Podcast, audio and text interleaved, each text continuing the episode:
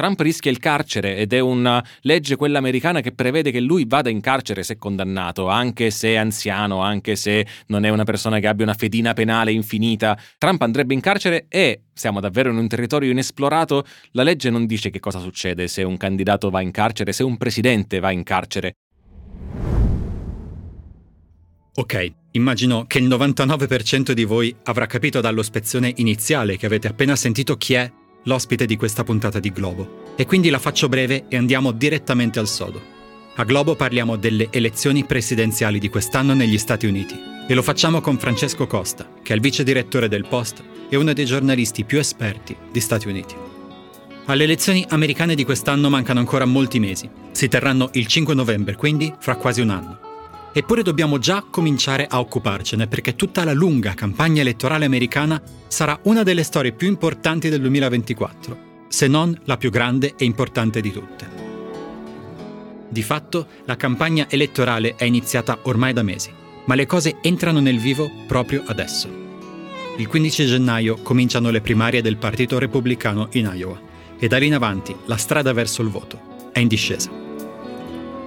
Cominciamo questa puntata con la domanda che probabilmente si fanno tutti quando si parla di Stati Uniti, e cioè, possibile che ci siano ancora quei due? E quei due, ovviamente, sono Donald Trump e Joe Biden, che con ogni probabilità diventeranno i candidati dei loro rispettivi partiti, a meno di grosse sorprese. E da lì in avanti cercheremo di rispondere a tutte le domande e le curiosità che potrebbero venirvi in mente sulla campagna elettorale americana. Parleremo di Biden e dei suoi 81 anni, Parleremo dei guai giudiziari di Trump, della politica estera, dell'economia, fino ad arrivare all'ultima domanda, forse la più complicata. La democrazia americana sarebbe in grado di sopravvivere a una nuova vittoria di Donald Trump?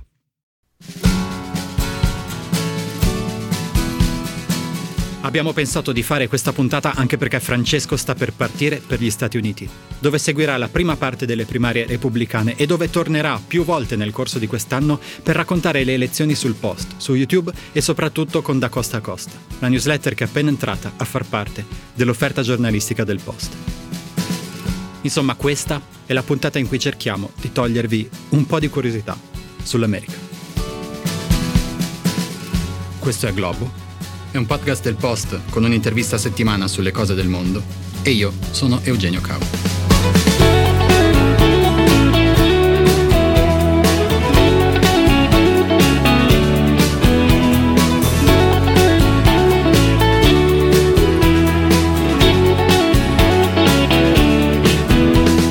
Ciao Francesco, benvenuto. Ciao Eugenio, grazie. Cominciamo dicendo una cosa che probabilmente tornerà più volte in questa puntata ed è che è ancora presto.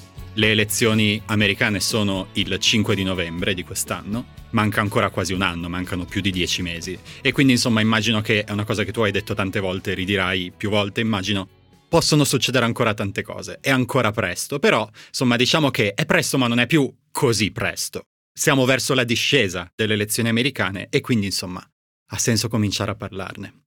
La prima domanda che ti vorrei fare è probabilmente la domanda che si stanno facendo tutti o che quantomeno si stanno facendo in tanti ed è com'è possibile che ci siano ancora quei due? Nel senso che, a meno di grossissime sorprese, Joe Biden sarà il candidato del Partito Democratico e Donald Trump sarà il candidato del Partito Repubblicano. Le grossissime sorprese sono per Joe Biden tendenzialmente un problema di salute, per Donald Trump anche per lui un problema di salute o una sorprendente sconfitta alle primarie repubblicane. Cominciamo da qui. Come siamo arrivati ad avere questi due?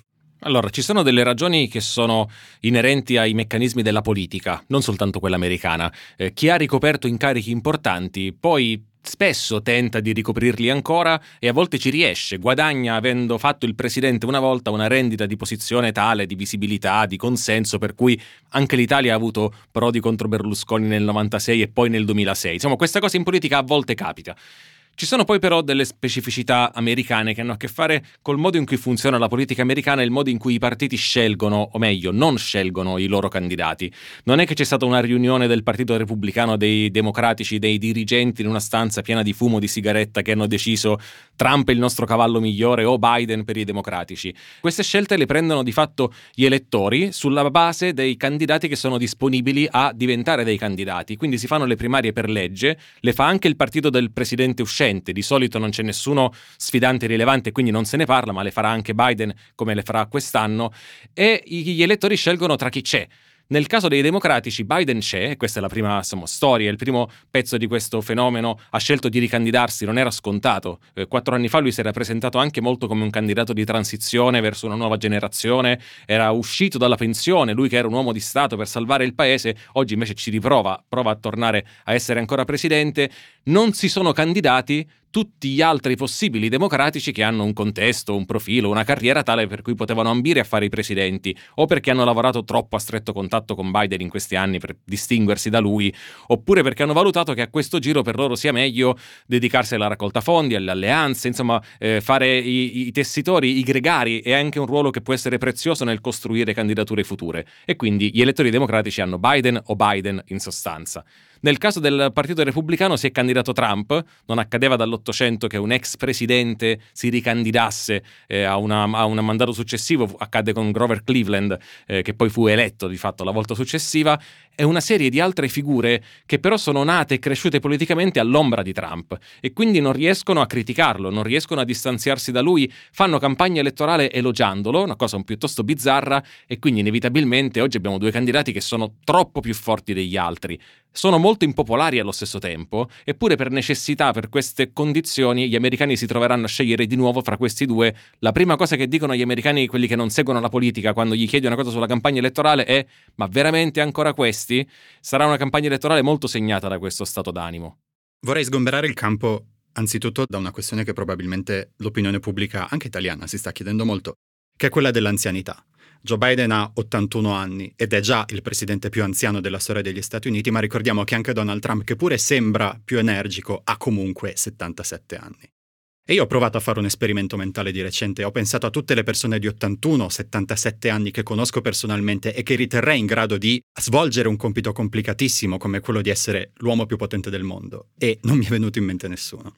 Per cui vorrei chiederti quanto negli Stati Uniti questa dell'anzianità è una cosa? Quanto se ne parla? Quanto è un fattore importante per l'elettorato? Se ne parla molto, se ne parla molto, come dicevi, soprattutto nel caso di Biden, che proietta una maggiore fragilità, diciamo, fisica. Come dicevi, sul piano anagrafico non ci sono grandi differenze, anche se a quell'età, anche due o tre anni, possono essere una certa differenza, effettivamente, ma Biden cade, inciampa, gli occhi così sottili, si mangia le parole. Lui poi che non è mai stato sul piano della politica quella che si fa col corpo, col fisico, col carisma, uno particolarmente forte o bravo, è balbuziente, questa cosa c'è sempre stata anche quando aveva 40 anni, oggi naturalmente si vede molto di più, ecco, Biden trasmette una precarietà che Trump invece non trasmette ed è un, un tema sia perché come dicevi, questo è un incarico ingrato verso il corpo umano. Il, il, presidente Obama entrò con i capelli neri e uscì con i capelli bianchi. Questa cosa è capitata ad altri presidenti del, del passato.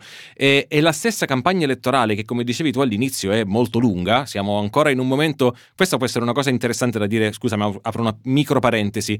Quattro anni fa di questi tempi la campagna elettorale era già cominciata, il Covid non sapevamo ancora che cosa sarebbe stato, c'era un virus in, in, Cina misterioso, nulla sarebbe stato possibile immaginare rispetto alle proteste estive contro il razzismo dopo l'omicidio di George Floyd, Biden non era certamente il favorito alle primarie, insomma manca ancora tanto, ma la campagna elettorale è così lunga e prevede che accadano così tante cose anche perché nel sistema americano è anche un po' un test della performance dei candidati, che non devono essere bravi e battere il paese per un mese, per le ultime due o tre settimane, ma per di fatto 9, 10, 11, 12 mesi devono fare a volte anche uno, due, tre comizi al giorno in tre stati diversi, reagire a quello che accade ogni giorno nelle notizie, se sei il presidente fare anche il presidente, è un lavoro massacrante, gli elettori eh, ti vedono quindi molto sotto pressione, vedono come prendi le decisioni quando hai pochissimo tempo, come reagisci a quello che accade, vedono anche che staff hai, perché questa cosa non la fa una persona da sola, la fai con uno staff e quindi viene fuori se hai un buon ufficio stampa, se ti sei scelto dei delinquenti o degli incapaci e in tutto questo l'età ha molto un peso perché innanzitutto la performance è più complessa. Anche se oggi pensi di riuscire a fare il lavoro, diciamo, dietro le quinte del presidente, i negoziati, le trattative, le alleanze, Poi devi essere anche in grado di fare il lavoro quello davanti alle telecamere, che è molto importante sia in politica interna, ma direi anche in politica estera, no? nel trasmettere la forza, la presenza degli Stati Uniti e mette anche una luce molto più intensa su chi hai dietro di te. Nel caso di Biden eh, c'è una vicepresidente che è persino più impopolare di lui e che sarebbe però la persona che Biden dice nel caso io dovessi venir meno, di fatto lo dice implicitamente, e alla sua età è possibile da un momento all'altro, sarebbe lei la presidente degli Stati Uniti. E non è che gli americani lamino molto oggi Kamala Harris. Dalla parte di Trump non si capisce cosa ci sia dietro, nel senso che il partito, nemmeno nella parte Mike Pence, diciamo l'establishment che si era inginocchiato a Trump oggi è davvero subalterno a quella che sembra una missione di vendetta personale. Dietro Trump c'è l'imprenditore matto complottista dei cuscini, eh, Rudy Giuliani, dei personaggi davvero estemporanei. E quindi l'età, che già di per sé è un fattore, in questo caso ci mostra come dietro questi due candidati, con tutti i loro limiti, ci sia veramente poco. Gli elettori ne sono molto preoccupati e questo secondo me avrà delle conseguenze. Una è una previsione, forse l'unica che mi azzarderei a fare adesso. Io non mi aspetto un'affluenza alta come quella del 2020, mi aspetto un'affluenza un po' più bassa. L'altro giorno stavo guardando su Twitter o su X, su X, non so più come si chiama ormai, su un social network, un meme di un grosso account repubblicano, per cui favorevole a Donald Trump in cui si, c'era questa foto di Donald Trump che camminava in mezzo alla neve in un evento mm, di campagna elettorale e la, la didascalia diceva guardate Trump come cammina stabile in mezzo alla neve. E mi è venuto da pensare, è possibile che sia questo lo standard? Cioè è possibile che un candidato vada scelto in base a quanto sa camminare dritto? Però, perché ormai siamo un po' a questo livello. Sì, sai, da una parte la politica americana ci ha abituati nei decenni passati anche a volte a indicare delle strade totalmente nuove con dei personaggi nuovi. Da Kennedy a Obama, ma lo stesso Bill Clinton, Sarah Palin, insomma, in modi diversi, ma delle persone che arrivavano dal nulla e che interpretavano un momento.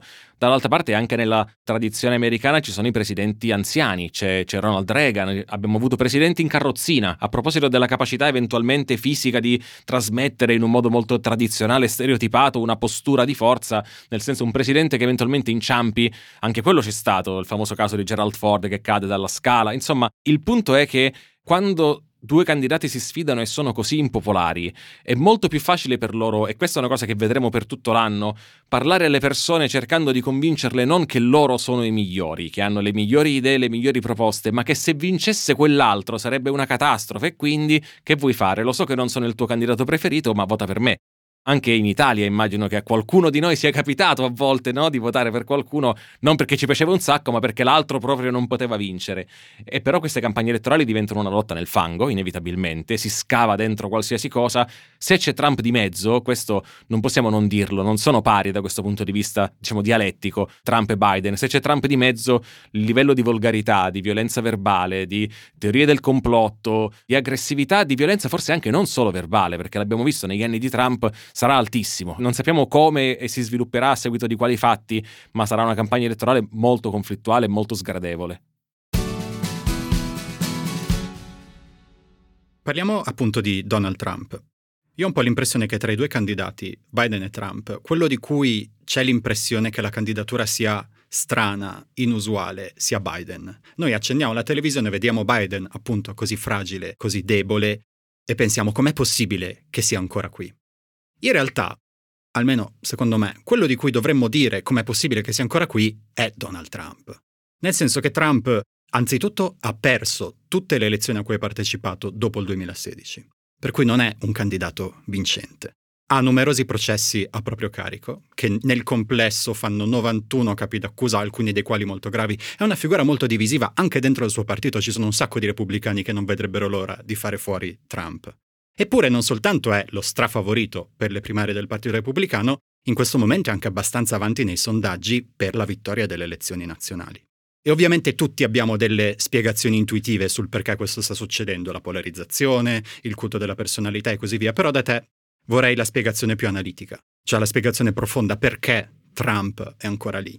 Dunque c'è una spiegazione profonda che ha a che fare con la persona Trump. Trump non ha mai accettato di essere presentato o considerato un perdente.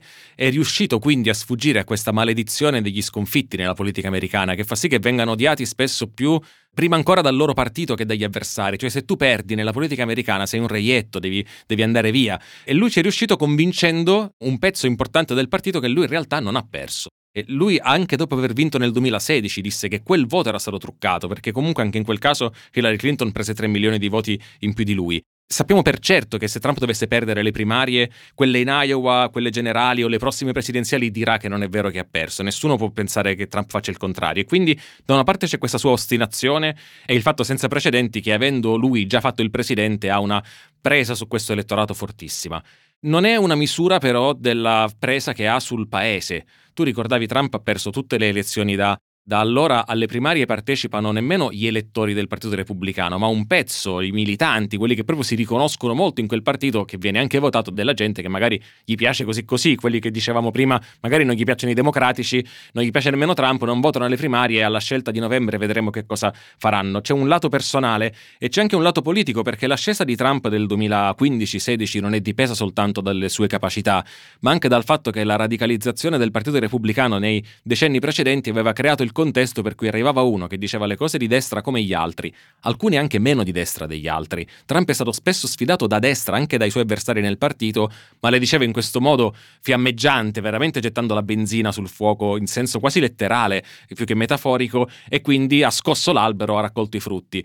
Oggi gli avversari di Trump, che sono cresciuti dentro questo bacino culturale, non solo politico, come fanno a criticarlo? Cioè lo hanno criticato per le forse le uniche cose, diciamo, oggettivamente sensate che ha fatto, tipo la campagna vaccinale. Eh, oggi lo attaccano da destra per aver fatto crescere a dismisura il debito pubblico, non essere stato abbastanza austero sui conti pubblici. È una battaglia che non, che non si può vincere, che culturalmente su questo piano Trump ha già vinto, anche se dovesse eventualmente finire in carcere, ritirarsi, eccetera. È un, è un candidato che oggi non ha proposte. Eh, se ascoltate un comizio di Trump, non promette nulla se non delle cose tipo sarò dittatore ma soltanto il primo giorno, deporteremo 13 milioni di immigrati, delle cose che non hanno senso, ma è tutta una postura culturale nel dire gli immigrati inquinano il sangue del paese e nel vendicarsi, nel cercare evidentemente una vendetta personale. Eh, io non associerei al momento la presa che Trump ha su questo pezzo del partito sulla presa che eventualmente ha su tutto il paese,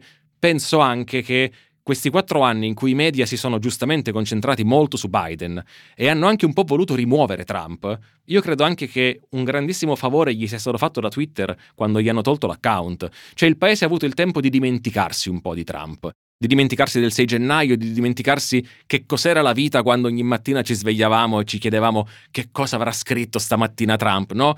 E infatti l'obiettivo di Biden in campagna elettorale sarà molto ricordare agli americani cosa sono stati quegli anni e che cosa voleva dire avere Trump protagonista ogni giorno dell'agenda politica nella speranza che a quel punto i sondaggi comincino ad andare in un'altra direzione. Poco fa hai citato alcune, delle, alcune frasi che Trump ha detto in vari comizi, no? tra cui appunto sarò dittatore soltanto per un giorno, oppure gli immigrati avvelenano il sangue della nostra nazione. Ha detto anche in un'altra circostanza che i suoi avversari sono parassiti. Alcune di queste cose vengono dritte dritte dagli anni 30 del Novecento. E alcuni commentatori politici dicono che c'è un salto di qualità nella violenza della retorica di Donald Trump. È una cosa preoccupante. Lo è parecchio, anche perché i media in questo senso non sono degli elementi neutri della partita. Se si vogliono capire gli americani e gli Stati Uniti di questi anni, non si può, secondo me, aggirare un fatto che è accaduto, negli anni dal 2016 al 2020 i media americani, i grandi network televisivi americani, i giornali americani hanno fatto i loro migliori affari da decenni a questa parte. Il New York Times e il Washington Post hanno fatto il record storico di abbonamenti di sempre, non sono mai stati così centrali, riprendendosi anche molto spazio, ti ricordi gli scoop continui sui, dietro le quinte della Casa Bianca, riprendendosi una centralità che avevano perso a vantaggio dei, dei social media. La CNN sembrava che fosse una sorta di bollettino quotidiano dell'opposizione a Trump, Fox News era una specie di TV di Stato ai tempi di Trump e questi hanno fatto tanti soldi. Non la metto qui sul piano per forza del chissà quale cattivo manovratore, ma dentro la CNN, dentro Fox News, dentro il New York Times, ci sono come dentro la nostra azienda, dentro qualsiasi altra azienda, dei dirigenti che hanno degli obiettivi di fine anno da raggiungere, dei bonus che guadagnano se superano la raccolta pubblicitaria, gli ascolti e se vanno peggio dei loro concorrenti vengono licenziati magari è il lavoro E questi sanno che nei quattro anni di Trump hanno fatto benissimo, alla grande, e che da allora invece sono andati molto male, perché con Biden, non essendoci appunto uno che ogni mattina dice una cosa fuori di testa, l'attenzione attorno alla politica è molto diminuita, la CNN ha perso ascolti, hanno perso abbonamenti, licenziamenti nei giornali. Ecco, c'è un sistema mediatico che anche se certamente non è di destra, anzi è sicuramente molto più di sinistra negli Stati Uniti, però si nutre di storie come questa e quindi c'è ogni volta che Trump dice una cosa del genere, il tentativo da parte dei media non solo e non tanto di condannarlo, e quello lo faranno, lo faranno gli editorialisti, eh, ma di creare un dibattito. Ma sarà vero che gli immigrati inquinano il sangue del paese? Ne parliamo oggi con i nostri ospiti e questa cosa qui normalizza, sdogana degli argomenti che è vero che vengono dagli anni 30 del Novecento, ma anche, sai, nella fisicità di questi eventi. I comizi di Trump non sono dei normali comizi politici. Cioè, se tu ti aggiri in mezzo a quelle persone, senti una specie di elettricità nell'aria, cioè la, la violenza degli slogan, del, delle espressioni. Al di là che uno possa pensare che sulle tasse la riforma di Trump sia meglio di quella di Biden, Biden, ma c'è davvero un'aggressività, un'elettricità che percepisci e che è tesa ed è, è inquietante, è lugubre per certi versi. C'è un, c'è un clima di odio vero, non, non, quello che viene agitato, sbandierato spesso, è superiore a quello di qualsiasi campagna elettorale che è molto preoccupante. E questa sarà un'elezione di fatto sul 6 gennaio, che è l'evento no, simbolo di quei quattro anni di questa retorica. Hai citato poco fa i media, era una domanda che ti volevo fare più avanti, ma diciamo che l'anticipiamo. Secondo te quindi i media non hanno imparato la lezione?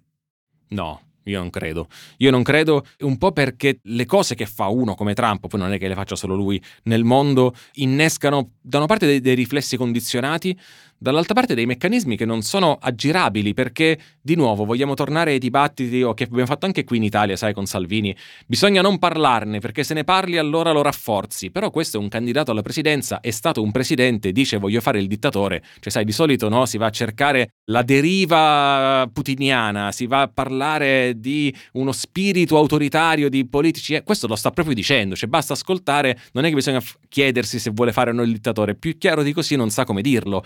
Eppure i media masticano e rimasticano qualsiasi cosa e poi ti sputano fuori questo bolo, scusate la metafora un po' disgustosa, che diventa indistinguibile da qualsiasi altra cosa e non è un dibattito quindi, è una sorta di, di surrogato del dibattito che attira chi è più interessato anche tra le persone alla rissa quotidiana, alla polemica su Twitter, a leggersi tutti gli articoli, allontana un sacco di gente.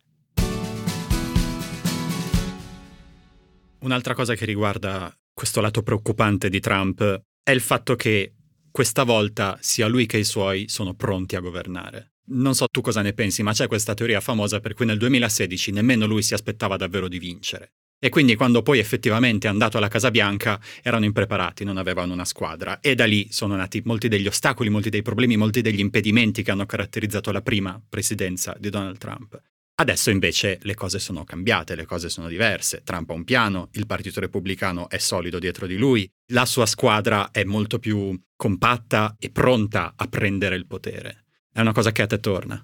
Dunque sì, poi anche lì bisogna capire che cosa vuol dire, non bisogna aspettarsi un'eventuale seconda amministrazione Trump incredibilmente efficiente nel fare quello che vuole fare, perché poi il caos è un pezzo ineliminabile della sua proposta politica, della sua persona, ma è vero che nel 2016 c'erano i suoi e c'era un partito che ha collaborato con lui, che ha messo al servizio di Trump anche le forze che non erano trumpiste, e molti dei guai di Trump sono nati proprio dal conflitto che avveniva quotidianamente di chi si dimetteva, chi si opponeva ai suoi ordini, a un certo punto anche piuttosto esplicitamente. Il capo di Stato Maggiore faceva sapere informalmente ai giornali guardate che se Trump ci dovesse ordinare di lanciare un missile da qualche parte, di lanciare una testata nucleare, noi non lo facciamo, prendiamo tempo, non lo potevano dire ufficialmente, ma lo fecero sapere in modo piuttosto, diciamo, sistematico ai giornali per rassicurare il paese o rispetto all'uso delle forze armate per sedare la violenza per le strade nell'estate delle, delle manifestazioni. È vero che oggi Trump intanto arriva con quell'esperienza e quindi sapendo già meglio dove mettere le mani e arriva con un minor sostegno del partito, diciamo, ufficiale perché lui nel tempo lo ha fatto fuori e quindi arriva con molti suoi fedelissimi, però ripeto con un'agenda politica che di fatto non esiste al di fuori della ricerca di una vendetta e che quindi diventa, lo è stato già nel 2016, un aggregato di singoli interessi personali, aziendali, di lobby, chi ha l'entratura migliore, chi spende più soldi, chi promette più soldi. L'amministrazione Trump stata anche un'amministrazione molto corrotta, riesce, riuscirà, riuscirebbe a dire qualcosa, ad avere voce in capitolo nel costruire la politica interna, la politica estera americana. Tra pochissimi giorni, il 15 gennaio, cominciano le primarie del Partito Repubblicano in Iowa, tu peraltro sarai lì. Attualmente, da quello che si dice, l'unico possibile ostacolo alla vittoria di Trump è Nikki Haley che è l'ex eh, ambasciatrice degli Stati Uniti all'ONU, è una politica repubblicana d'establishment, diciamo così, che però ha soltanto un minuscolo, un piccolissimo barlume di possibilità di battere Trump. Attualmente i sondaggi sul gradimento eh, dei, dei, dei vari candidati alle primarie tra gli elettori del Partito Repubblicano vedono Trump al 60%, Nikki Haley penso verso il 10% se non ricordo male. Però vorrei chiederti di raccontarci un po' lei e usare questa cosa come scusa per raccontarci le primarie del Partito Repubblicano. Lei è un perfetto esponente del partito di cui parlavamo un attimo fa, cioè del partito dell'establishment che si è messa al servizio di Trump ed è l'unico o quasi esponente che non è finito spiaccicato sull'asfalto come appunto da uno schiacciasassi che, che Trump, quello che è accaduto a Mike Pence, quello che è accaduto a Kevin McCarthy, l'ex speaker della Camera, moltissimi altri. Lei ha fatto l'ambasciatore alle Nazioni Unite per conto dell'amministrazione Trump, occupandosi quindi di politica estera in un ruolo un po' defilato che non è il segretario di Stato. Si è dimessa abbastanza presto per non macchiarsi le mani con le cose diciamo della parte finale di Trump, da Charlottesville, eh, i rapporti con Putin, eccetera. E quindi può dire di aver lavorato con Trump, che quell'esperienza sia stata positiva, non è connotata come una trumpista e questo è in sostanza il suo appeal, quello che c'è, che come dicevi non è tantissimo. Eh, rassicurare il partito nel suo establishment perché è una che pensa che Trump le elezioni le abbia perse nel 2020, che Putin sia un nemico dell'America, che l'Ucraina vada sostenuta, che Trump abbia fatto crescere troppo il debito pubblico, è una di destra, eh? non è una moderata, però non è una con la carta stagnola in testa, non so come dire, e che prova parlare ai trumpisti dicendo ma io ho lavorato con Trump, figuratevi se io non sono, lo difende anche, ha promesso di, di, di graziarlo nel caso dovesse essere condannato. È un, un appeal complicato però, perché intanto è difficile fare campagna elettorale contro qualcuno se non sei disposto a criticare davvero quella persona, a enfatizzare no, le differenze. È una donna, diciamo anche qualche altra cosa su di lei, e il Partito Repubblicano è un partito votato soprattutto da uomini e anche piuttosto misogino nella sua proposta politica. Prima di lavorare nell'amministrazione Trump era stata governatrice del South Carolina per due mandati ed è uno stato molto influente, uno stato con una larga popolazione afroamericana, uno stato insomma che lancia dei politici che di solito hanno carriere importanti. Lei però appunto non può contare su questo elettorato afroamericano che in parte l'ha anche sostenuta nel suo stato a livello nazionale. Lei è figlia di immigrati indiani, infatti non si chiama Nikki Haley, Nikki è un soprannome, il suo nome è Nimrata Randawa, che insomma è una delle tantissime, tantissimissime persone americane che hanno origini in altri paesi, l'America è nata anzi così, ma i suoi avversari più di destra la chiamano col nome indiano, non col nome americano. Haley è il cognome del marito. Insomma, non è il profilo del politico repubblicano che oggi va per la maggiore, che di solito è un uomo bianco. Ecco. Per questo motivo nei sondaggi è molto indietro, come dicevi, sia in Iowa che in New Hampshire, sia nelle primarie successive si voterà anche nel suo stato poco dopo in South Carolina e sarà lì che si capirà un po' che cosa accade. Dovrebbe perdere in Iowa, lei spera di vincere bene, spera poi, e quella è la condizione, di vincere in New Hampshire e poi di non sfigurare o di vincere nel, nel, suo stato. Così forse poi può cominciare una primaria competitiva, perché poi c'è il Super Tuesday, si va avanti fino in primavera. Se dovesse perdere invece già in questi tre stati, la partita sarebbe di fatto finita. Un'altra cosa di cui si parla molto in questa campagna elettorale sono ovviamente i casi giudiziari di Trump. Nel senso che la campagna elettorale, se come tutti ci aspettiamo Trump diventerà il candidato repubblicano, sarà costellata di citazioni in giudizio, di interrogatori, di presenza in tribunale e così via. Mi sono tirato giù tutti i casi. Trump è indagato a Manhattan per pagamenti illeciti alla attrice porno Stormy Daniels. È indagato dal governo federale per la gestione dei documenti segreti nella sua villa in Florida. È indagato dallo Special Counsel per aver cercato di sovvertire le elezioni nazionali ed è indagato in Georgia per aver cercato di sovvertire le elezioni statali. In più ha anche due cause civili e vabbè. 91 capi d'accusa in tutto. Qual è la strategia di Trump per far fronte a questa situazione? Una cosa che si è detto molto spesso è che ogni processo contro Trump lo rende più forte perché alimenta il vittimismo e, come dire, l'idea che il sistema sia contro di lui. Però al tempo stesso avremo una campagna elettorale in cui, soprattutto per i processi penali, Trump deve essere presente in tribunale. Vedremo in continuazione Trump in quelle salette tutte arredate con il legno a, a parlare con i giudici. Non sarà un, una, una buona ottica per lui probabilmente, no? La strategia di Trump è diventare presidente. e questo è piuttosto esplicito, perché Trump è nei guai.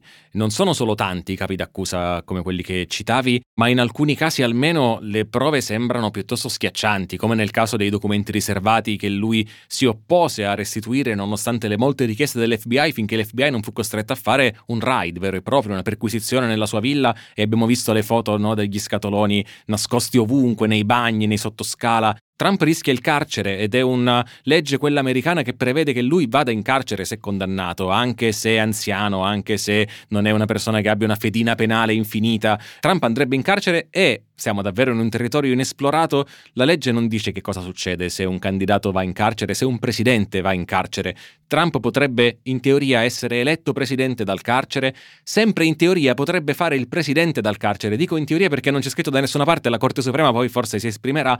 Il punto è che Trump da presidente in carcere potrebbe decidere di graziarsi, di perdonarsi e quindi di uscire. Quella è la sua vera strategia, diciamo, per affrontare queste grane legali e nel frattempo prendere tempo.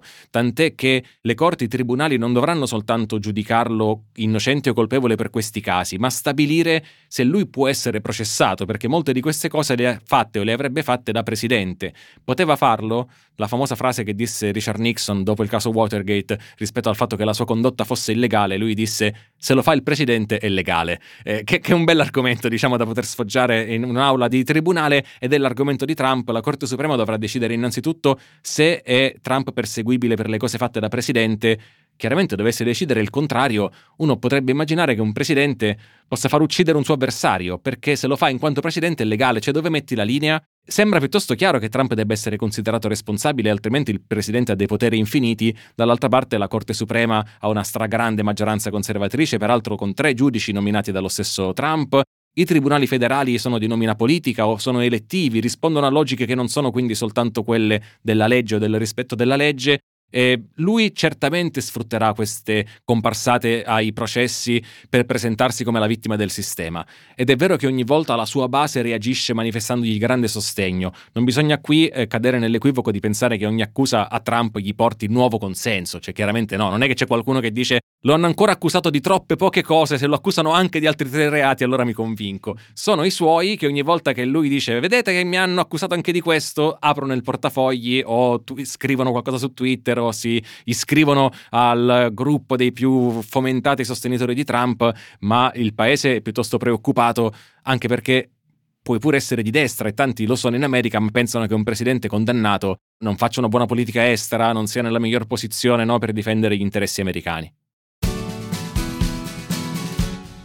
Adesso vorrei passare a Joe Biden, che secondo me è il candidato delle due più interessante, anche se ovviamente è il meno focoso, il meno quello che, che salta meno all'occhio. Vorrei farti anzitutto la domanda ampia e difficile, poi andiamo sulle domande un po' più specifiche.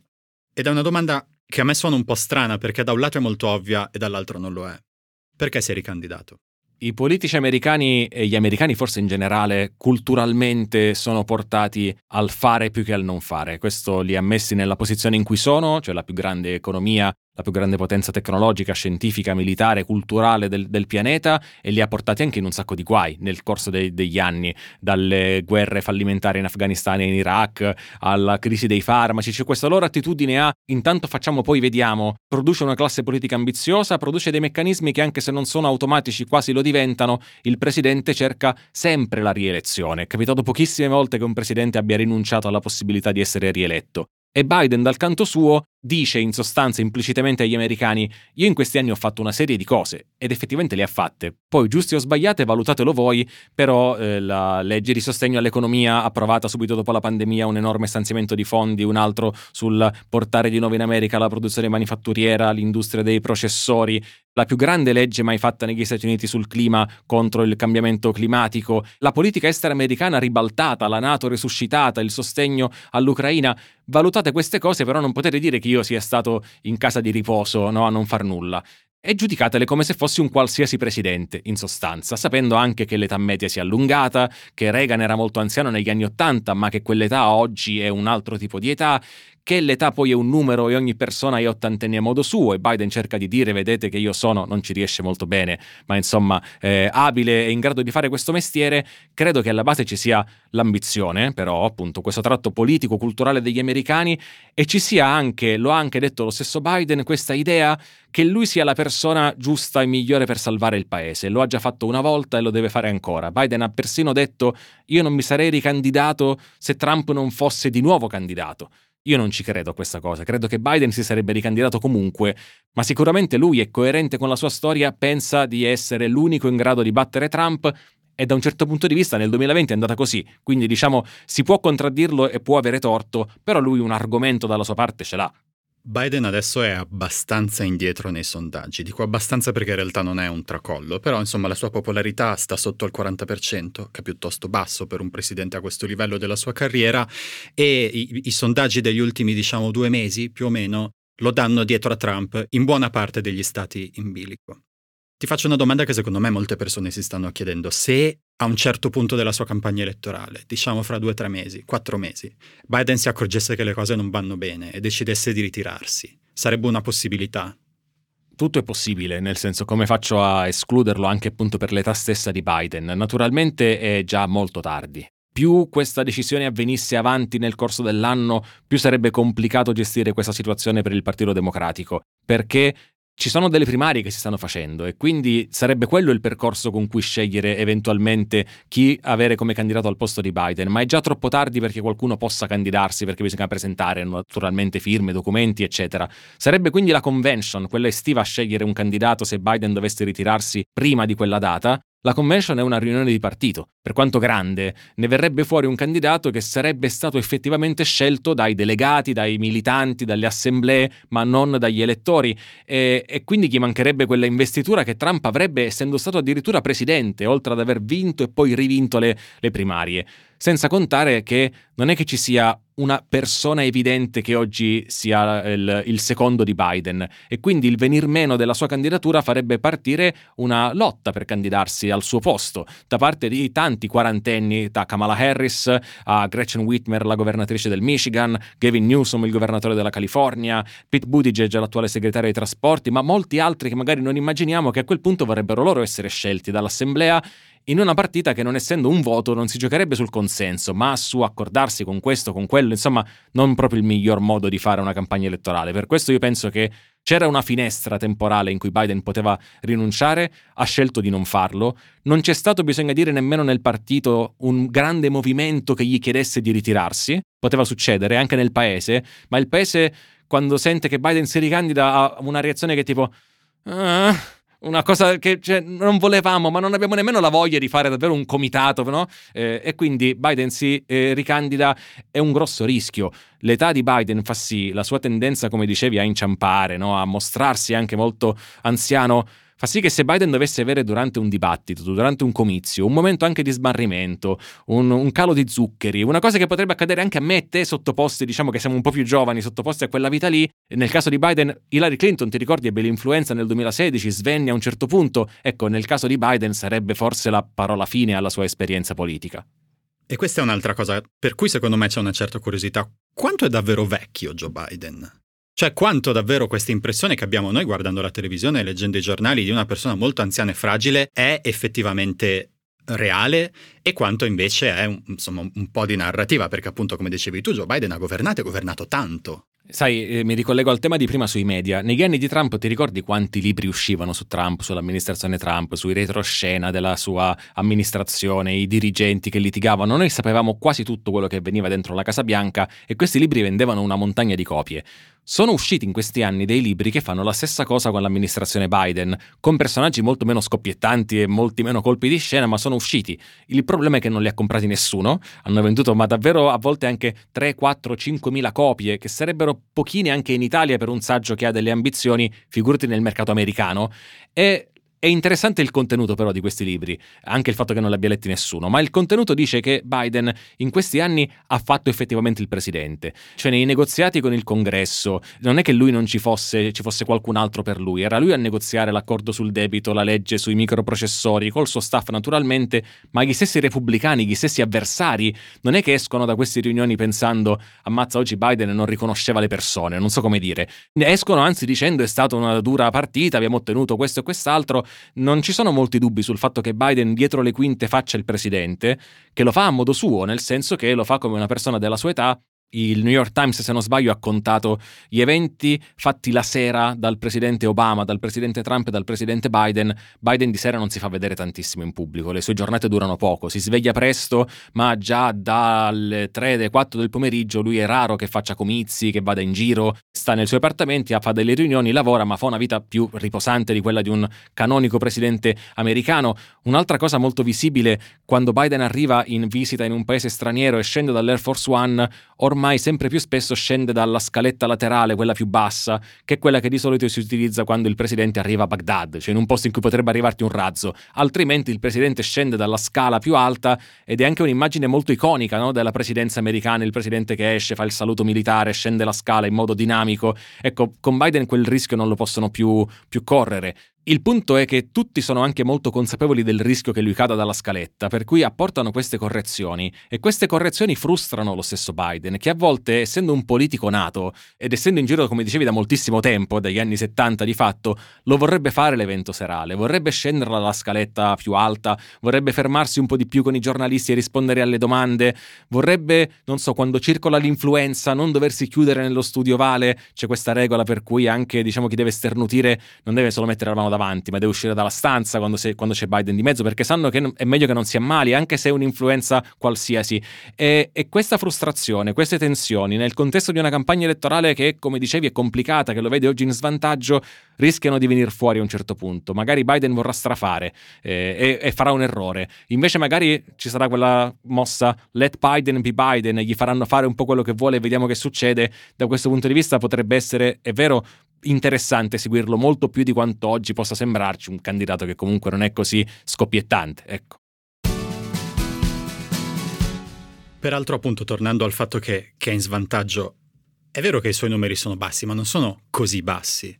Barack Obama nel 2012, più o meno nello stesso periodo della sua presidenza, aveva un tasso di popolarità leggermente superiore, ma non così tanto. Io ricordo abbastanza nettamente che appunto nel 2012, all'inizio della campagna elettorale, quando Obama si doveva scontrare con, con Mitt Romney, il candidato repubblicano, si parlava apertamente del fatto che Obama fosse in svantaggio. Per cui forse anche questa narrativa di Biden fragile che rischia di perdere, che dovrebbe ritirarsi, la stiamo un po' esagerando. Beh, Obama aveva straperso le elezioni di metà mandato, Biden invece non le ha straperse, anzi in certi casi le ha vinte come è stato al, al Senato. Eh, Obama stava gestendo le conseguenze di una pesantissima crisi economica, Biden sta gestendo un'economia che è nel momento di maggior forza della sua storia, con dei dati incredibili da ogni punto di vista in senso positivo, ma non soltanto dei ricchi che diventano più ricchi, anzi delle diseguaglianze che si riducono per la prima volta da moltissimi anni.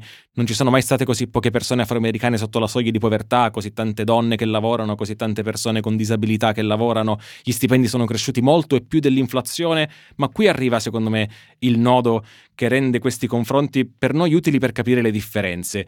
È normale che un presidente uscente non abbia dietro di sé il vento che soffia di quando sei all'opposizione e hai proprio voglia di cacciare chi ha il potere che non ti piace. Invece devi difendere un record di governo che non sarà mai perfetto, non avrai mai mantenuto tutte le promesse, non avrai mai raggiunto tutti gli obiettivi. Ma per certi versi fare i conti con l'inflazione è molto peggio per un politico in carica che fare i conti con una crisi economica. Questo lo vediamo anche se osserviamo i dati di popolarità di Biden e li confrontiamo non con quelli di Trump, ma con quelli di Macron, con quelli del cancelliere tedesco, del primo ministro spagnolo, del primo ministro britannico. Chi è stato presidente durante l'anno, gli anni dell'inflazione ha avuto un calo dei consensi incredibile perché la crisi economica, e ce ne sono state molte in America e non solo, colpisce chi perde il posto di lavoro, tante persone, ma di solito vediamo il tasso di disoccupazione che cresce dal 4 4 al 10, colpisce le fabbriche che chiudono, non colpisce un sacco di persone che continuano a lavorare, magari in un contesto più difficile, non colpisce i dipendenti pubblici perché non rischiano di essere licenziati se non in certi casi, l'inflazione colpisce tutti, i ricchi, i poveri, la classe media, tutti si arrabbiano, anche se tu guadagni bene, vai al supermercato e ti arrabbi quando vedi quanto costano le cose. E Biden paradossalmente ha il tasso di popolarità più alto degli altri suoi omologhi governanti internazionali che hanno gestito questo periodo. Fatto sta che però se nel caso di Obama era un po' più semplice immaginare come sarebbe potuta avvenire la rimonta, nel caso di Biden anche per questo deficit di energia è un po' più complicato, è più facile immaginarsi che gli americani venendo diciamo di nuovo a contatto con la realtà quotidiana di Trump e con lo spettro di una presidenza Trump siano piuttosto freddi rispetto a questa ipotesi. Trump, come ricordavi, ha perso ogni elezione dal 2016 e da allora, dal 2020, c'è stato il 6 gennaio, ci sono stati i guai legali, non sembra essere diventato un candidato più forte sul piano dei, del sostegno. Per questo dico che l'affluenza sarà bassa. Il rischio è che davanti a questa scelta molti semplicemente si rifiutino di scegliere e quel rischio, secondo me, potrebbe penalizzare più Biden che Trump. Leggevo che molto spesso durante i suoi comizi elettorali Trump nei mega schermi fa vedere i tassi di interesse dei mutui per dire guardate quando c'ero io e potevate prendere un mutuo, potevate prendere un prestito a tassi bassissimi, adesso invece non potete manco più comprarvi la casa, no? E per cui probabilmente sì, questa cosa c'è.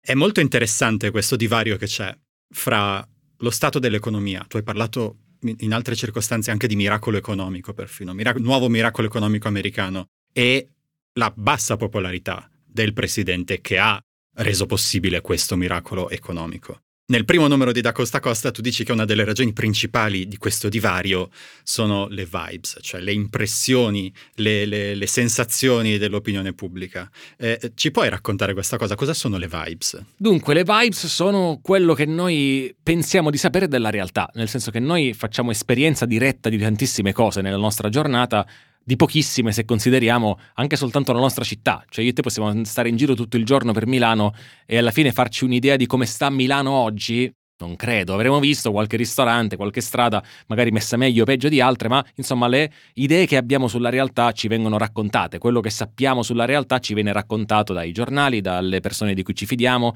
dai media, dai social media. In tutto questo quindi il racconto influenza le nostre idee molto più della realtà di cui facciamo esperienza. E questo emerge in moltissimi dati da sempre in questi anni sta emergendo in questi mesi negli Stati Uniti in un modo che non era mai accaduto, nel senso che se tu prendi tutti i dati, gli indicatori che vengono monitorati costantemente sulla cosiddetta fiducia dei consumatori, che sono sia sondaggi, no? cosa ne pensi delle tue condizioni economiche, cosa ne pensi del paese, eccetera, sia dati sui consumi, su quanti soldi vengono spesi in consumi non essenziali, eccetera, ottieni diciamo un grafico che ha un andamento, ci sono momenti di maggior fiducia, no? di maggior positività, consumo, momenti più bassi. E se tu metti questa linea eh, sullo stesso asse cartesiano dei risultati economici concreti, tasso di disoccupazione, PIL, eccetera, vedi che c'è una regolarità. Cioè di solito vanno abbastanza di pari passo, magari con un po' di ritardo la fiducia segue i risultati o viceversa. Ecco, se guardi questo grafico e guardi quello che è accaduto negli ultimi mesi, lo ha fatto l'Economist, vedi che c'è improvvisamente una enorme divaricazione. I dati dicono che va tutto molto bene, gli stessi americani, se glielo chiedi, ti dicono che delle loro condizioni economiche sono molto contenti, in gran maggioranza, poi gli chiedono ma il paese invece come va? E tutti dicono no, il paese è un disastro assoluto. C'è molto qui del discorso che facevamo prima sui media, eh, secondo me, legato non solo qui a Trump, anzi non tanto a Trump, ma legato a quel detto dei media americani che dice if it bleeds, it leads. Se c'è del sangue va in prima pagina. Le brutte notizie continuano a tirare moltissimo e si è anche fatto un po' di ironia sui social in questi mesi su come quando è uscito il dato che l'economia americana è cresciuta del 5%, il New York Times ha fatto un titolo dicendo il PIL americano è cresciuto del 5%, ma potrebbero esserci molti problemi. Cioè, sempre con una piega eh, pessimista, perché sono le cose che ci interessano di più. Non è che il New York Times sia cattivo, ma noi esseri umani abbiamo quello che viene definito pregiudizio della negatività, per ragioni anche soltanto evolutive, facciamo una specie di spin-off di ci vuole una scienza, siamo attratti, siamo interessati alle cose che ci dicono che cosa può andare male perché dobbiamo prepararci e quindi si porta di meno in società dire ma non vedi com'è bella l'economia del paese? paese come stiamo tutti meglio. Si porta di più essere preoccupati per quello che bisogna fare. Le due cose non sono in contraddizione, ma è molto difficile rivolgere un appello elettorale che sia basato sul va tutto alla grande. Eppure se sei il presidente uscente devi un po' anche provare a fare questa cosa. Queste vibes sono quindi queste sensibilità diffuse che Biden sta cercando con la sua amministrazione di cambiare, di invertire tutti questi slogan, la Bidenomics, tutto questo strombazzare dei dati economici. È vero però che anche chi ha guadagnato bene in questi anni, anche chi ha trovato lavoro, poi non sempre sta vivendo una vita, diciamo, eccezionale e comunque rimane che la cosa che dicevo prima, pure se guadagni bene, pure se non hai problemi ad arrivare alla fine del mese, quando vai al supermercato e vedi che il pane costa il doppio di prima, ti girano le scatole, ti senti imbrogliato e ti senti parte di un'economia che non funziona. A me le cose stanno andando forse bene perché ho avuto un aumento, ma l'aumento che ho avuto è merito mio, non è certo merito di Biden. Se la lattuga costa di più è colpa di Biden. Poco fa dicevi che ormai la finestra temporale in cui Biden potrebbe ritirarsi dalle elezioni sia di fatto chiusa. Io peraltro sono abbastanza d'accordo con questa cosa. Di recente leggevo una statistica per cui tutti i candidati in corsa che si sono ritirati, poi i loro sostituti hanno sempre perso le elezioni, eh, perché come dicevi tu è molto complicato. Ma Kamala Harris? Perché come dicevi tu, Kamala Harris, la vicepresidente, è la rete di salvataggio di Joe Biden ed è una rete di salvataggio con dei buchi enormi in questo momento scegliere un nuovo vicepresidente o una nuova vicepresidente renderebbe la candidatura di Biden più forte? Domanda 1. E domanda 2. È possibile?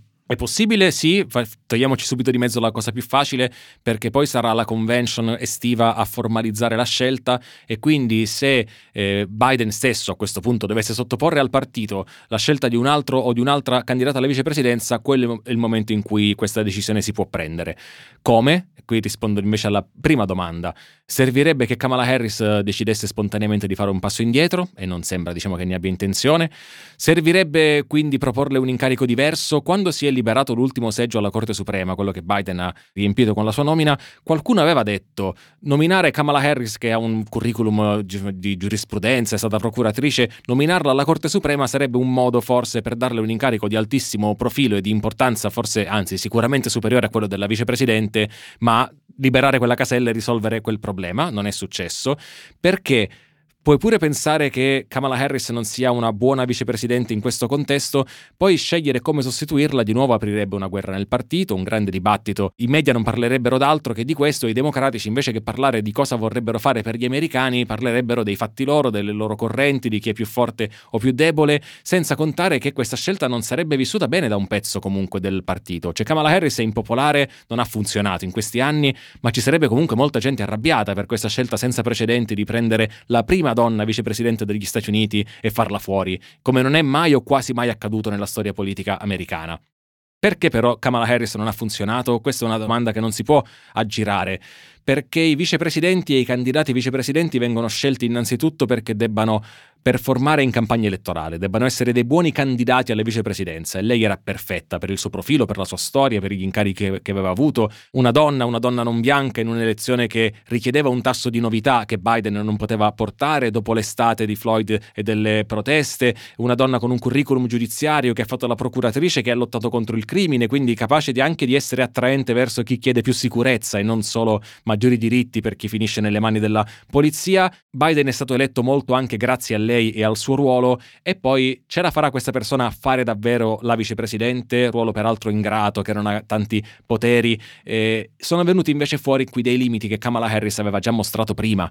Kamala Harris viene scelta da Biden dopo che si era ritirata alle primarie prima ancora che si votasse. Il suo comitato elettorale era un casino assoluto, aveva già mostrato dei limiti quando aveva provato a rivolgersi a un elettorato non californiano come quello da cui lei proviene, è molto diverso da quello del resto del paese, quindi mi sembra che Biden sia rimasto un po' adesso incatenato a questa scelta.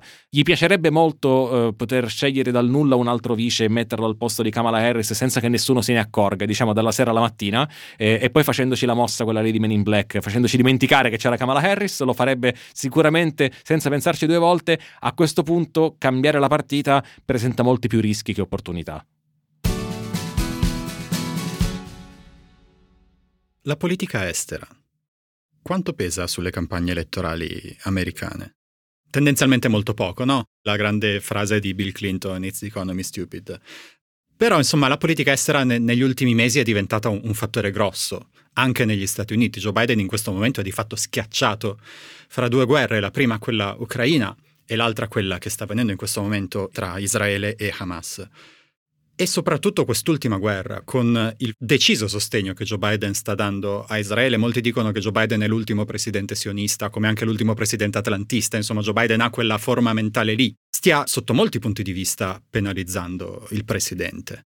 Quanto questa cosa avrà un ruolo nella campagna elettorale. Si diceva is the economy stupid quando appunto Clinton sfidò il, il, presidente Bush padre uscente dalla politica estera molto brillante, all'epoca almeno la prima guerra del Golfo fu considerata un successo, eccetera, l'economia però andava male e Clinton riuscì a vincere contro ogni pronostico proprio perché disse guardate che alla gente non interessa la politica estera, interessano i soldi che hanno in tasca. E io ti raccontavo poco fa che oggi i soldi che hanno in tasca contano sempre meno, le vibes contano di più, nel senso che la polarizzazione di cui parlavamo ha fatto sì che contino sempre di meno oggi nelle scelte politiche degli americani le condizioni concrete della loro vita e sempre di più delle questioni identitarie che in America vediamo nelle questioni etniche soprattutto, nelle questioni di genere, ma che in un senso più ampio riguardano temi che non hanno delle conseguenze concrete su di me, ma che mi permettono di dire al mondo io chi sono, da che parte sto, che valori ho.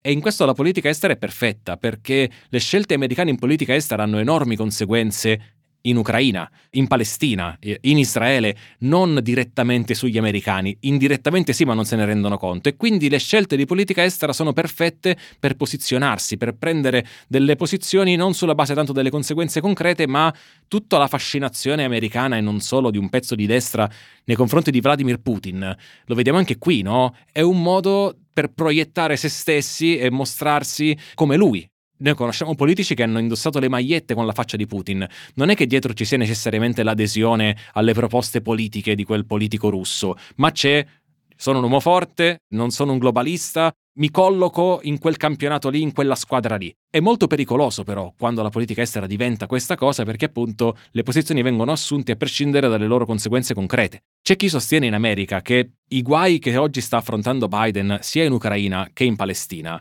sono delle conseguenze dirette e indirette ancora dei quattro anni di Trump, dell'aver stracciato l'accordo sul nucleare iraniano che ha portato l'Iran a radicalizzarsi e uscire invece da quella strada che aveva intrapreso di dialogo con l'Occidente e oggi sappiamo che l'Iran sta dietro per certi versi eh, le milizie di Hamas, sta dietro i droni che la Russia manda in Ucraina Oggi sappiamo che l'amministrazione Trump ha molto sottovalutato il rischio che la Russia invadesse l'Ucraina, addirittura ha ricattato Trump Zelensky, per questo fu messo sotto impeachment, chiedendogli dell'aiuto politico nella famosa indagine su Biden il figlio di Biden in cambio delle armi. Insomma, oggi Biden fa i conti con queste due grane che sono una dimostrazione di quanto la politica estera americana abbia ancora delle grosse conseguenze e sono due grane molto complesse, perché sull'Ucraina parlo sul piano della politica interna nel nostro contesto piuttosto che su quello diciamo della politica ucraina o israelo-palestinese, ma c'è stato questo grande moto di sostegno verso l'Ucraina anche umanitario, non solo militare, che ora però come sta accadendo anche in Europa si sta un po' affievolendo,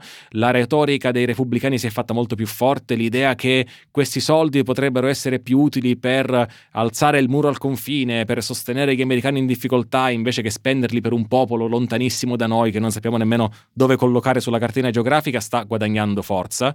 E dall'altra parte la faccenda israelo-palestinese divide anzi distrugge la sinistra americana e non solo come nessun'altra storia. È un tema questo su cui la destra non si strugge, non c'è nessuno struggimento a destra, nemmeno sul piano intellettuale per quello che sta accadendo tra Israele e Palestina, è tutto interno alla sinistra con delle lacerazioni profondissime, le stiamo vedendo nel, nel dibattito e con uno scontro grande tra da una parte la necessità di difendere quello che l'America poi ha sempre detto di voler difendere, in certi casi lo ha anche fatto, i diritti umani, l'idea che non esistano punizioni collettive contro una popolazione anche in presenza di gravissimi crimini, l'idea che se noi siamo gli ambasciatori della democrazia anche la guerra abbia delle regole e queste regole vadano eh, rispettate, eh, tutte cose che non si può dire che Israele stiamo, stia rappresentando in questa campagna militare su, su Gaza in termini di eh, preoccuparsi di non fare vittime collaterali, ecco, soltanto in numeri, le fotografie, le testimonianze che abbiamo ci dicono che Israele non si sta comportando da campione dei diritti umani a Gaza, per, per usare un eufemismo.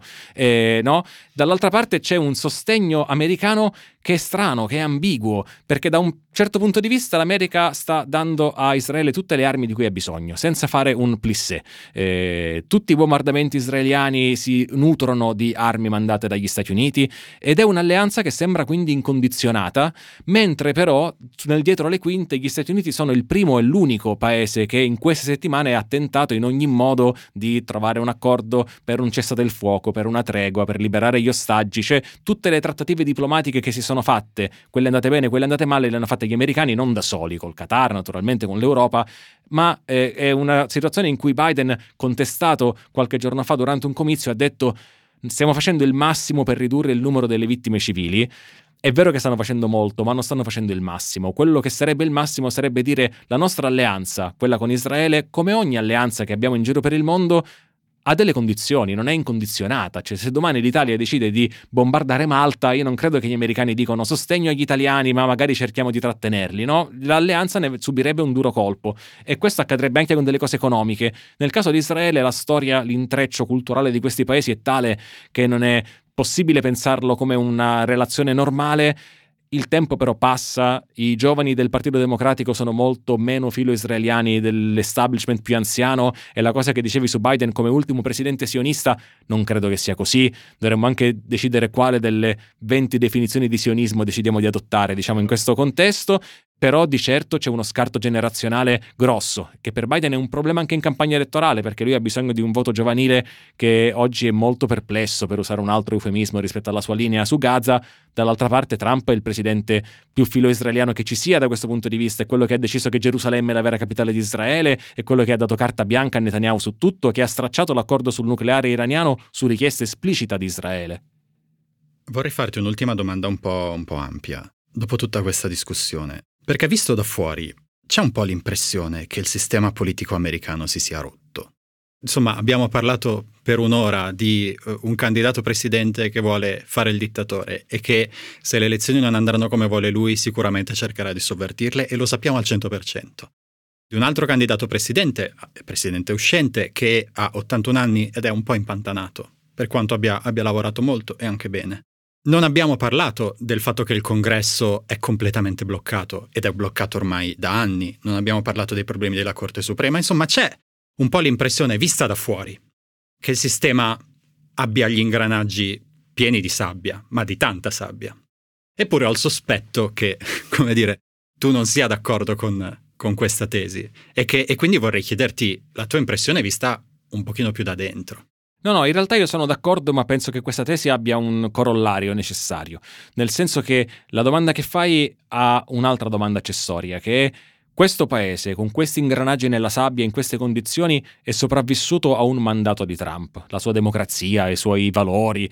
Sopravviverebbe a un secondo mandato di Trump? Questa è una domanda che non è retorica, ma è una domanda vera. Secondo me la risposta non è semplicissima, eh, ma è una domanda che sarà molto sollevata nel corso di questa campagna elettorale.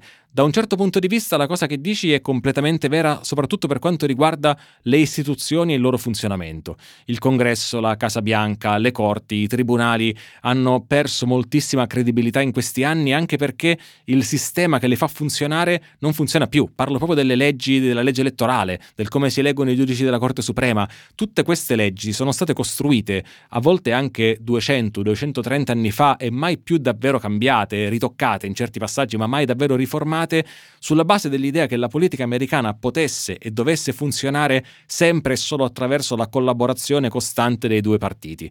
E questo è il sistema che infatti produce scientificamente, non come incidente, il contesto odierno in cui hai la Casa Bianca in mano a un partito e la Camera in mano all'altro partito.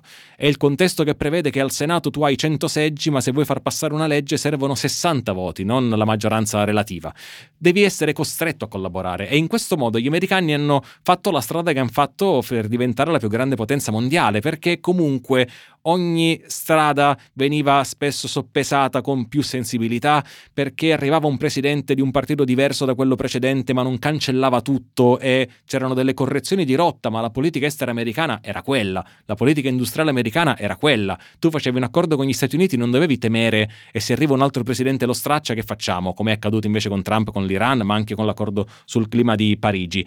E queste istituzioni, mancando oggi la collaborazione tra i partiti, anzi non c'è reato più grave agli occhi del proprio elettorato che un politico possa compiere di dire che forse i repubblicani su una cosa o i democratici potrebbero anche avere ragione o potremmo fare un piccolo compromesso pur di arrivare a un risultato più grande, sei un traditore, c'è sempre qualcuno più puro di te, eccetera. Questo è il mantra oggi della politica americana e quindi il congresso non passa le leggi, il sistema dell'immigrazione dovrebbe essere riformato eh, da anni ormai e invece tutto bloccato. Su tantissime questioni c'è una vera paralisi e questo comporta una maggiore sfiducia delle persone che a quel punto votano politici sempre più arrabbiati e il giro diciamo si autoalimenta. Dall'altra parte, questo è il corollario a questa tesi, c'è una economia americana, un tessuto sociale americano, una uh, comunità anche, non soltanto sul piano economico, ma di relazioni che è molto più forte e vorrei dire, spero che tu non mi cacci dallo studio, molto più resiliente. Oh no. Eh, lo so, eh, di quanto a noi sembri da qui quando li osserviamo. L'economia americana è un treno, il presidente fa fatica a toccarlo, nel bene e nel male può apportare qualche colpetto da una parte o dall'altra, ma l'economia americana è un treno. Gli americani rimangono per ragioni che non dipendono dalle loro istituzioni, ma dalla forma delle loro città, dalla natura di questa cultura, i migliori al mondo a giocare al gioco del capitalismo, che può non piacerci per niente, può avere delle regole che rigettiamo, ma stando queste regole oggi in vigore, loro giocano meglio di tutti. La Cina, di cui si è parlato a lungo come la prossima grande potenza, il sorpasso, quando arriverà, lo hai raccontato tu anche dentro Globo, sta attraversando un momento molto complicato eh, in cui c'è un declino vero di tanti parametri economici eh, gravi, dal mercato immobiliare alla disoccupazione, mentre gli americani attraversano un momento di prosperità anche che appare avere fondamenta molto solide. Ecco, da un certo punto di vista è interessante come la prosperità negli Stati Uniti stia portando a una forza maggiore dell'autoritarismo, perché di solito si dice le persone che non hanno il pane, le persone che sono povere, disperate, chiaramente si rivolgono all'uomo forte, al demagogo, al populista. È affascinante come in America questo stia accadendo con una popolazione che non è mai stata così ricca e così benestante. Però a questo punto la previsione te la devo chiedere. Secondo te, la democrazia americana sopravviverebbe a un altro mandato di Trump? È una risposta impegnativa a qualsiasi cosa io ti dica, no? Se ti dico sì, siamo, sono un Poi torniamo pazzo. qui fra un anno. Sì, se ti dico no, sembro uno di quelli che dice il mondo sta per finire. Io direi più no che sì. Intanto perché la fine della democrazia non è che un giorno uno firma un foglio di carta, da oggi è finita la democrazia, per cui la democrazia evolve in modi che possono essere più liberali o meno liberali, più innovativi o meno innovativi e già l'evoluzione fin qui della democrazia americana negli ultimi vent'anni non è particolarmente positiva da mille punti di vista, anche di monopoli nell'informazione, ruolo dei social media, personaggi potentissimi. Non abbiamo parlato di Elon Musk, ma sarà un protagonista di questa campagna elettorale per tutti i suoi molti interessi. Che ruolo avranno le grandi corporation nei social media, appunto nei media? Ecco, in questo enorme contesto che vede un sacco di forze collaborare a questo declino fin qui della democrazia americana, secondo me negli ultimi anni, l'amministrazione Trump, una seconda sua amministrazione sarebbe non so se un colpo di grazia, ma un'accelerazione fortissima di aggressività sociale, vedremo violenza per le strade, è già capitato nel 2020, nel 2019, nel 2018 lo vedremo ancora di più, una conflittualità tra politica e stampa libera eh, altissima, Trump li chiamava nemici del popolo, eh, anche anche questo vedremo tutto ancora più amplificato e come fai a non pensare che quella roba lì sia la strada verso la fine della democrazia, per quanto impegnativa sia questa frase? Prima di arrivare ai consigli vi ricordo che la mail di Globo è globo.post.it e vi ricordo di attivare le notifiche e di consigliare questo podcast alle persone a cui pensate potrebbe piacere. E adesso, Francesco, ti chiedo tre consigli, libri, film, podcast, serie tv che ti hanno ispirato e vorresti suggerire. Allora, per il primo consiglio ti chiederei la pazienza di un momento autopromozionale, diciamo, perché eh, prima raccontavi di Da Costa a Costa, che è un progetto giornalistico a cui lavoro dal 2015 attorno al racconto della politica americana, della cultura americana, soprattutto negli anni delle campagne elettorali, e appena ripartito questo progetto con una grossa novità, cioè che oggi fa parte del post, mentre negli altri anni era una cosa che facevo, diciamo, da freelance nel tempo libero. Oggi questa che è una newsletter, è un canale YouTube, esistono dentro il post da sabato 6 gennaio, ogni sabato gratuitamente una newsletter che fa un po' il punto come abbiamo provato noi a fare in questa chiacchierata su notizie della settimana, che cosa va preso sul serio, cosa no, questo sondaggio cerchiamo di capirlo, di cosa si parla, i meme, anche le cose più culturali che servono per capire la campagna elettorale e poi su YouTube dei video sia di approfondimento culturale e storico, ma poi dicevi prima andrò in Iowa e mostrerò i caucus dell'Iowa, il gelo dell'Iowa, i meno 20 gradi che ci aspettano dentro il canale YouTube eh, con un video ogni mercoledì e quindi quello è il primo consiglio, se queste storie vi appassionano seguite la copertura giornalistica del Post che avrà gli articoli che vedrete sul giornale naturalmente ma anche una gamba in da costa a costa. Un altro consiglio, poi ho deciso di fare questa cosa, cioè siccome gli stimoli anche mediatici, culturali sulla politica americana sono tantissimi, ho deciso di consigliare due cose un po' rare, eh, difficili, laterali e non scontate, però magari appunto così scoprite qualcosa di interessante. È un libro scritto nel 1962 eh, che si intitola Come si fa il presidente, scritto da Theodore White, vincitore poi del Pulitzer, è il libro che ha segnato il modo poi di raccontare le campagne elettorali americane, racconta quella tra Nixon e Kennedy del 60, una delle più importanti importanti. È una campagna ovviamente molto diversa da quella odierna, ma la prima in cui ci fu un dibattito televisivo tra due candidati, uno eh, noto poi per essere molto corrotto, no? come il caso di, di Nixon. Insomma, ci sono delle cose sia nella campagna che racconta, ma soprattutto nel modo in cui la racconta, che sono utili per capire oggi come gli americani guardano i loro politici e le loro campagne elettorali.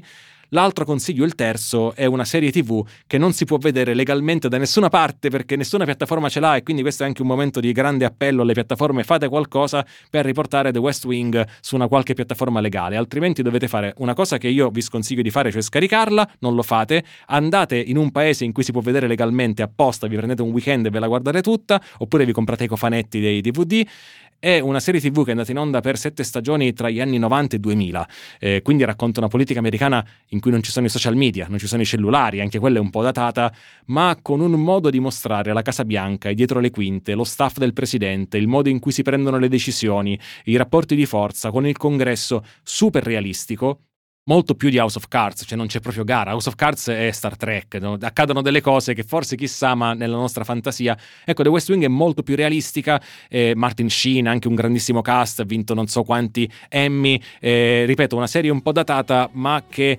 eh, racconta meglio di tanti libri di politica che cosa c'è dietro quel sigillo presidenziale che vediamo quando parla il presidente di turno. Oggi Joe Biden, dall'anno prossimo vedremo.